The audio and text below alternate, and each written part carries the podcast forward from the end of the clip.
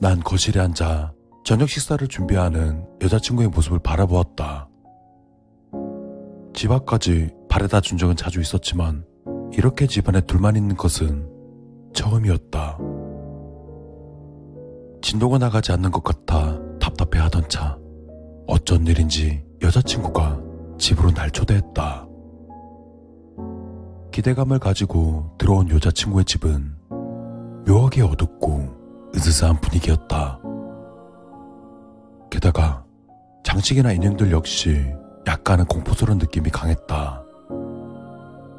여자친구가 약간 독특한 취향을 가지고 있다는 건 알고 있었지만 분홍색 벽지에 인형이 가득한 소녀스러운 집을 생각했던 나에겐 약간 놀라운 일이었다. 무표정한 얼굴과 날카로운 칼을 들고 야채를 썰고 있는 여자친구의 모습은 그녀의 집 분위기와 잘 버무러져 공포 영화의 한 장면을 보는 듯했다. 물론 난 그녀가 개미새끼 하나 죽이지 못한다는 것을 알고 있었기에 특별히 나쁘다는 생각이 들지는 않았다. 물론 그럼에도 불구하고 영화 속 끔찍한 장면을 보며 아무렇지도 않게 팝콘을 먹는 그녀의 모습을 볼 때면 약간 무서운 기분이 들기도 했다. 아, 계란 사는 건 깜빡했다. 여자친구의 말에 난 반사적으로 자리에서 일어났다. 내가 갔다 올게.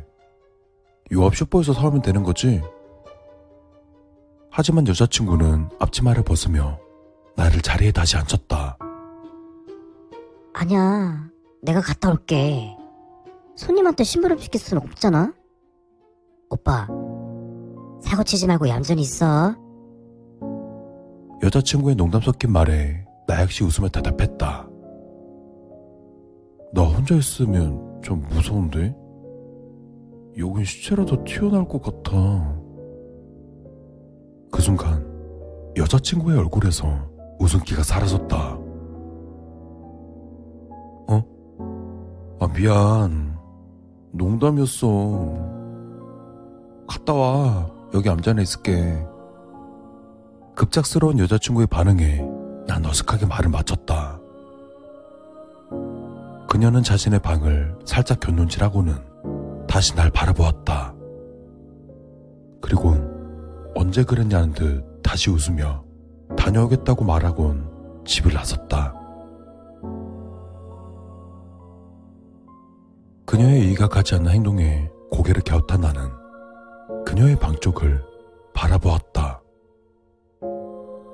살짝 열려있는 방문으로 그녀의 방 안이 보였다. 문득 그녀의 방은 어떨지 궁금해진 나는 자리에서 일어나 그녀의 방으로 들어갔다. 그녀의 방 역시 그녀의 취향처럼 공포스러운 분위기로 꾸며져 있었다. 요즘 시대에 마녀가 살고 있다면 방을 딱 이렇게 꾸몄을 것 같았다. 그녀가 갑자기 돌아오질 않길 바라며 슬쩍 화장대 서랍을 열어보았다. 화장품과 화장솜, 반창고와 머리끈. 너무 평범해서 오히려 놀라웠다. 조용히 서랍을 닫고 밖으로 나가려는 내 시야에 옷장에 들어왔다. 그러고 보니 그녀가 나가기 전 곁눈질로 저 옷장을 본 것 같았다. 옷장에 뭐라도 숨겨뒀나? 어쩌면 깜짝 선물이 들어있을지도 모른다고 생각했지만 이내 고개를 저었다. 아무리 그래도 더 이상 막 뒤져볼 수는 없는 노릇이었다. 이내 흥미를 잃고 그대로 몸을 돌려 방에서 나가려던 순간 난 다시 고개를 돌려 옷장을 바라보았다. 옷장의 좁은 틈새로 무언가 보였다. 한 쌍의 사람 눈동자 같은 무엇인가 보였다. 그리고 난 가만히 그것을 응시했다. 너 지금 무슨 생각하는 거야? 사람의 눈동자가 저기에 있을 리는 없었다. 하지만 아무리 다시 봐도 저건 사람 눈동자다. 조금 자세히 보기 위해 한 발자국 앞으로 다가갔다. 옷장에 있는 눈동자는 정확히 날 주시하고 있었다. 난 천천히 손을 올려 옷장 문을 잡았다. 그리고 힘차게 옷장 문을 열어 제꼈다.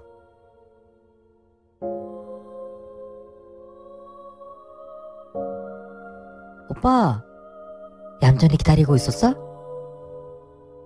집으로 들어오니 거실은 남자친구가 보이지 않았다. 화장실이라도 갔나 싶어 화장실을 둘러보았다.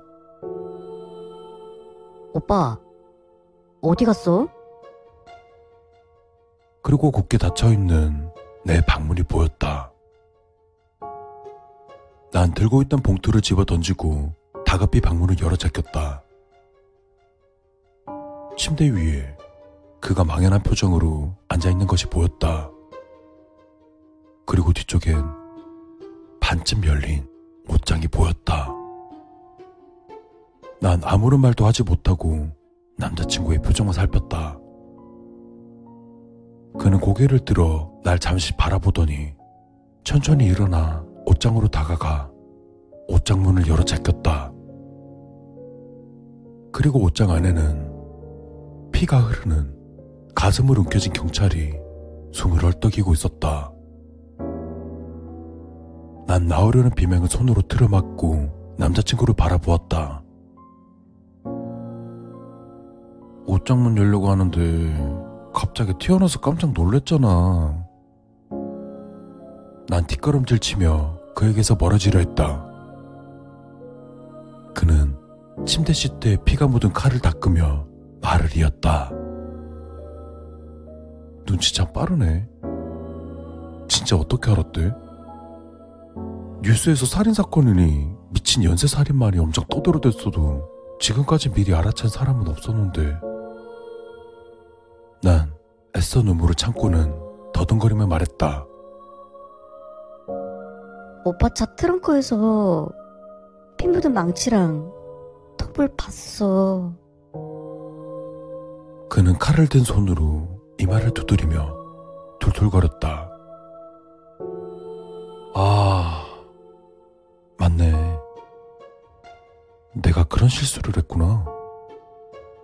근데 조심 좀 하지 그랬냐? 큰일 날 뻔했잖아. 근데 경찰이 어설퍼서 다행이다. 잠복까진 좋았는데 가능하면 두 명 이상 잠복하라고 해야지. 안 그래? 나도 경찰이 잔뜩 출동하길 바랬지만 직접적인 증거가 없기 때문에 지원이 어렵다고 했다. 경찰서에서는 그저 혹시나 싶어 잠복 경찰 한 명을 내게 파견해 준 것 뿐이었다. 한 달 정도 너 갖고 놀려고 했었는데 어쩔 수가 없네. 아, 자기야. 근데 저녁 준비 안 해? 네가 만들어준 저녁을 먹고 싶었는데 영영 못 먹겠네. 그는 칼을 들어 올리며 내게 다가왔다.